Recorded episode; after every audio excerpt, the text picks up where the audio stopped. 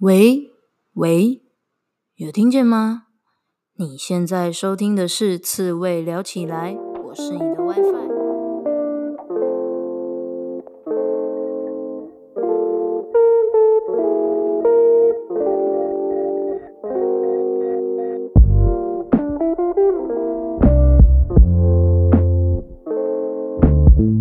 人生这么难，当一只刺猬就好啦。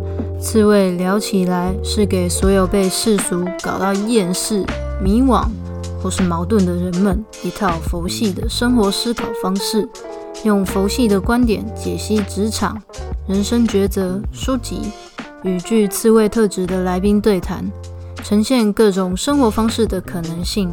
期待大家在面对生活种种鸟事时，能用佛系的思维找回自己的生活步调。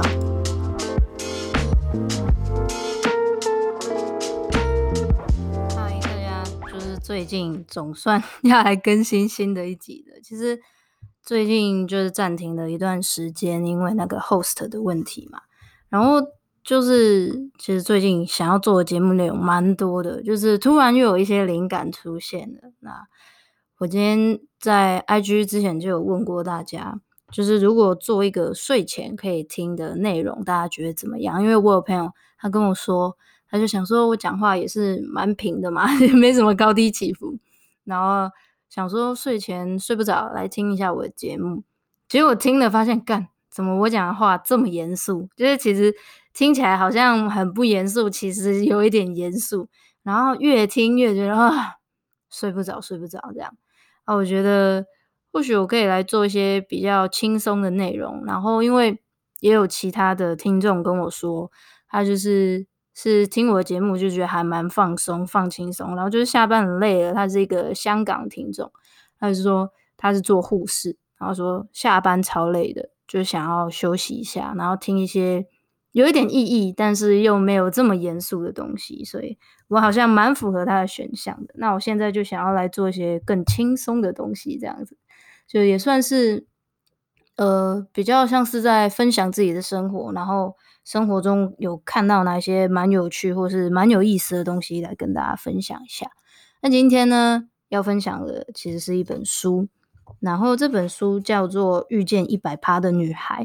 这本书是村上春树的作品。然后呢，这本书我为什么会拿到这本书？其实是有一天我就运动完，觉得反正闲闲没事，我就去一个高雄的二手书店，然后就去那个二手书店，它叫做。突然想不起来，哦，我等一下想起来再告诉大家好了。好，然后我去那间店，然后我就在那边逛来逛去，逛来逛去，然后就在我逛到要回家的时候，我就突然发现这本书，那我就觉得不知道，就觉得村上春树的书，反正就八九不离十，我都会蛮喜欢的。然后就想说，好吧，那就把它买了，然后就带回来，然后就放了很久，其实放了很久。那我就最最近就没事，就在看这本书，然后就看了，觉得很喜欢这篇文章在写的东西，所以想要跟大家分享。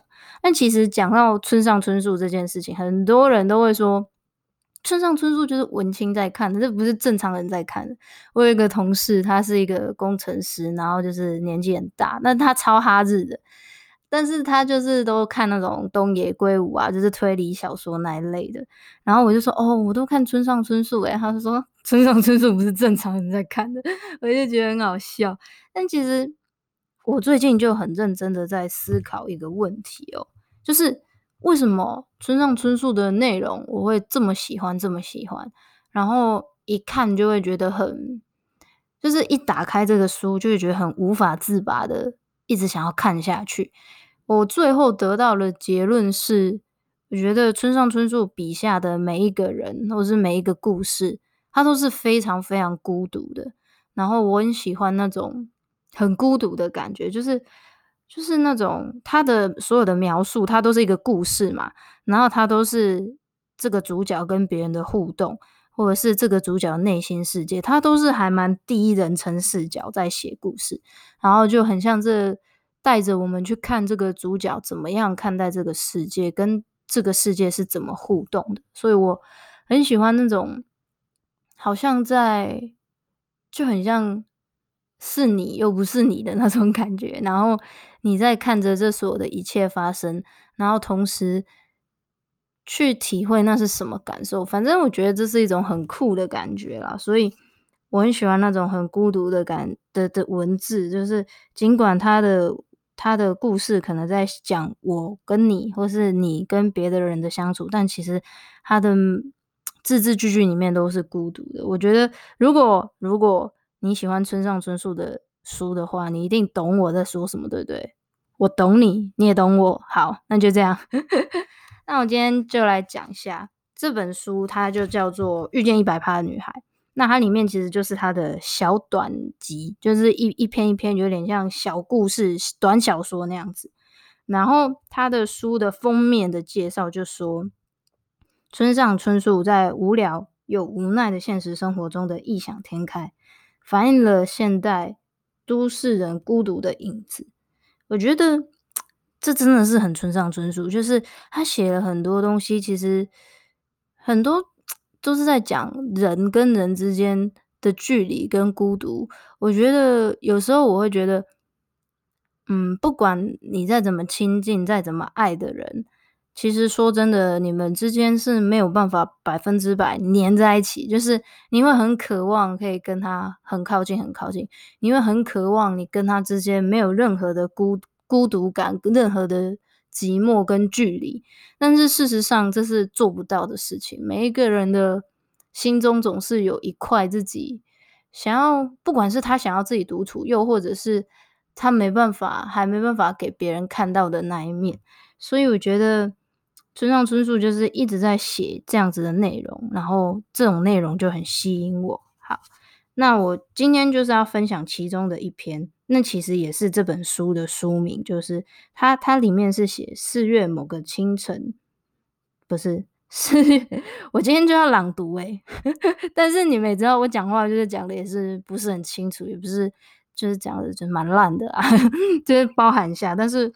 我不知道，我就是想要做这件事情哈。它的题目叫做《四月某个晴朗的早晨遇见一百趴的女孩》。好，来，现在我们就要来朗读这本书，哎，不对，这篇文章嘞。好，我看看要从哪里朗读开始哦。我我先跟大家前情提要一下啊，就是呢，这本书它是在写一个人，他说他遇到了一个一百趴的女生，他说。可是谁也没有办法把一百趴的女孩具体的描述出来，她的鼻子到底长怎么样子？我是绝对想不起来的。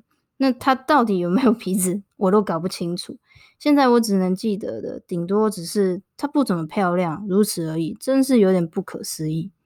然后这个人他就在跟另外一个人说：“昨天我在街上遇见一个一百趴的女孩子。”那这个人就回答说：“哦，那所以她漂亮吗？”然后就回。不，不算漂亮，什么东西啊？不算漂亮。好，那他应该是你喜欢的类型吧？这个人就回答说：“这个我也不记得了，眼睛长什么模样，或者胸部是大是小，我简直一点都想不起来。”那他就是，总之呢，他就是想不起来这个女生到底长怎么样，但是他知道她是一百八的女孩子。好，接下来就他就在讲说。他如果有三十分钟可以跟这个女生聊聊的话，他一定会好好的跟她聊。他就想了很多个怎么跟他开头聊天的方式。他说：“你好，只要三十分钟就好了，能不能跟我谈一谈？”他觉得自己太白痴，很像在拉保险。他又换了一个方式，他说：“对不起，这附近有没有二十四小时营业的洗衣店？”他觉得这也太白痴。就是他有没有带着洗衣服的衣服啊？太尴尬了。或者是换一个方式跟他说：“你好，你对我来说是一百趴的女孩哦。”干这种真的是太惊悚了吧？如果是你在路上遇到这种人，你你应该也会吓死吧？神经病啊！好，他说他想要用某一个方式来说她是他一百趴的女孩，但是这个故事好长好长哦。那这个故事就是这样写的。总之，那个对白从从前从前开始，咦，你不觉得很悲哀吗？结束。从前从前有一个地方，有一位少年和一位少女。少年十八岁，少女十六岁。少年并不怎么英俊，少女也不怎么漂亮，是任何地方都有的孤独而平凡的少年和少女。不过，他们都坚决的相信，在这个世界上的某个地方，一定有位一百趴跟自己相配的少女和少年。有一天，两个人在街角偶然的相遇了。那这个少年就对少女说：“好奇怪啊，我一直都在找你，也许你不会相信，不过你对我来说正是一百趴的女孩子呢。”那少女也对少年说：“你对我来说才真是一百趴的男孩子呢，一切一切都跟我想象的一模一样，简直像在做梦嘛。”两个人在公园的长椅上坐下来，好像有永远讲不完的话，一直谈下去。两个人再也不孤单了。追求一百趴的对象，被一百趴的对象追求，是一件多么美好的事啊！可是两个人的心里。却闪现一点点的疑虑，就那么一点点。梦想就这么简单的实现了，是不是一件好事呢？谈话忽然中断的时候，少年这么说：“让我们再试一次看看，如果我们真的是一百趴的情侣的话，将来一定还会在某个地方相遇。而且下次见面的时候，如果互相还觉得对方是一百趴的话，那我们马上就结婚，你看怎么样？”那个女生就说：“好啊。”于是两个人就分手了。其实说真的，实在没有任何需要考验的地方，因为他们是名副其实一百趴的情侣，而且命运的波涛是注定要捉弄有情人的。有一年冬天，两个人都得了那年流行的恶性流行性感冒，好几个星期都一直在生死边缘挣扎的结果，往日的记忆已经全部丧失了。等他们醒过来的时候，他们的脑子里已经像少年时代的 D.H. 罗伦斯的钱筒一样空空如也。这段就是在讲他们就是失去记忆就对了。好，不管因为两个人都是聪明而有耐心的少年和少女，因此努力再努力的结果，总算又获得了新的知识和感情，并且顺利的重回社会。他们也能好好的搭地铁上下班，也能到邮局。邮局去发现实转送，而且也经历了七十五趴的恋爱或八十五趴的恋爱了。就这样，少年成长成三十二岁，少女也有三十岁了。时光以惊人的速度流失而过。于是，在一个四月的清晨，少年为了喝一杯咖啡，而在原宿一条巷子里由东向西走去。两个人在巷子正中央擦肩而过。失去了记忆的微弱之光，瞬间在两个人心中一闪。她对我来说正是一百趴的女孩啊，她对我而言正是一百趴的男孩啊。可是他们的记忆之光实在是太微弱了，他们的声音再也不像十四年前那么清澈。两个人一语不发的擦肩而过，就这样消失到人群里去了。你不觉得很悲哀吗？最后，他就写了：“我真应该这样向他开口表白的。”不觉得这个故事很有趣吗？总之，我读完这个故事之后，就觉得，干，真的是村上春树的作品，就是怎么那么好看？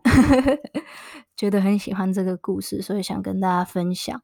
然后觉得很有趣的是，不觉得有时候当一件好事太快的发生在你身上的时候，你总是会去怀疑。怀疑这真的真的发生了吗？我我我我真的那么幸运吗？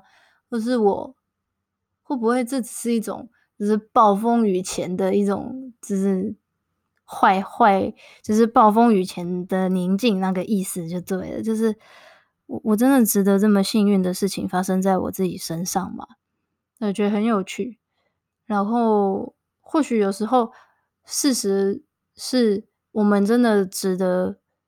这么美好的事情发生在我们身上，可是我们自己不相信，所以我觉得，呃，很多事情都是这样，只有相信才会有机会得到。如果我不相信的话，或者是你不相信的话，就永远不会有机会得到。就很像，当你遇到一个你喜欢的人，好了，然后你跟他在一起了，你觉得天哪，我真的是中乐透一样那么爽，可是你又同时很怀疑。我真的这么幸运吗？我真的可以拥有这个人吗？那因为你的怀疑，你就错失了跟他好好相处或者是在一起的机会，然后结果你就真的因为你的怀疑产生了很多跟他之间的嫌隙，导致彼此的分开等等等等。那变成其实是我们自己亲手把对方推开的，所以我觉得这故事很有趣。就是我我从中的想法就是，如果眼前你遇到一个人，你觉得。他就是你一百趴的那个男生，或是女生，或是 whatever 什么性别，但就是你觉得他对你来说就是一百分，那就那就相信他是你的一百分，然后好好的喜欢他跟珍惜他，就是今天想要跟大家分享的。其实一直以来我都很。很不想要，就是佛系观点里面，大家应该感觉出来比较多都是在讲职场啊，或者是个人的自我心灵层面嘛，对不对？就是一直很不想要谈到感情的东西，但我觉得还是可以偶尔谈一下啦。但是我不想谈的原因，就是我觉得感情实在是太难了，比比职场、比人生难三千倍，就是。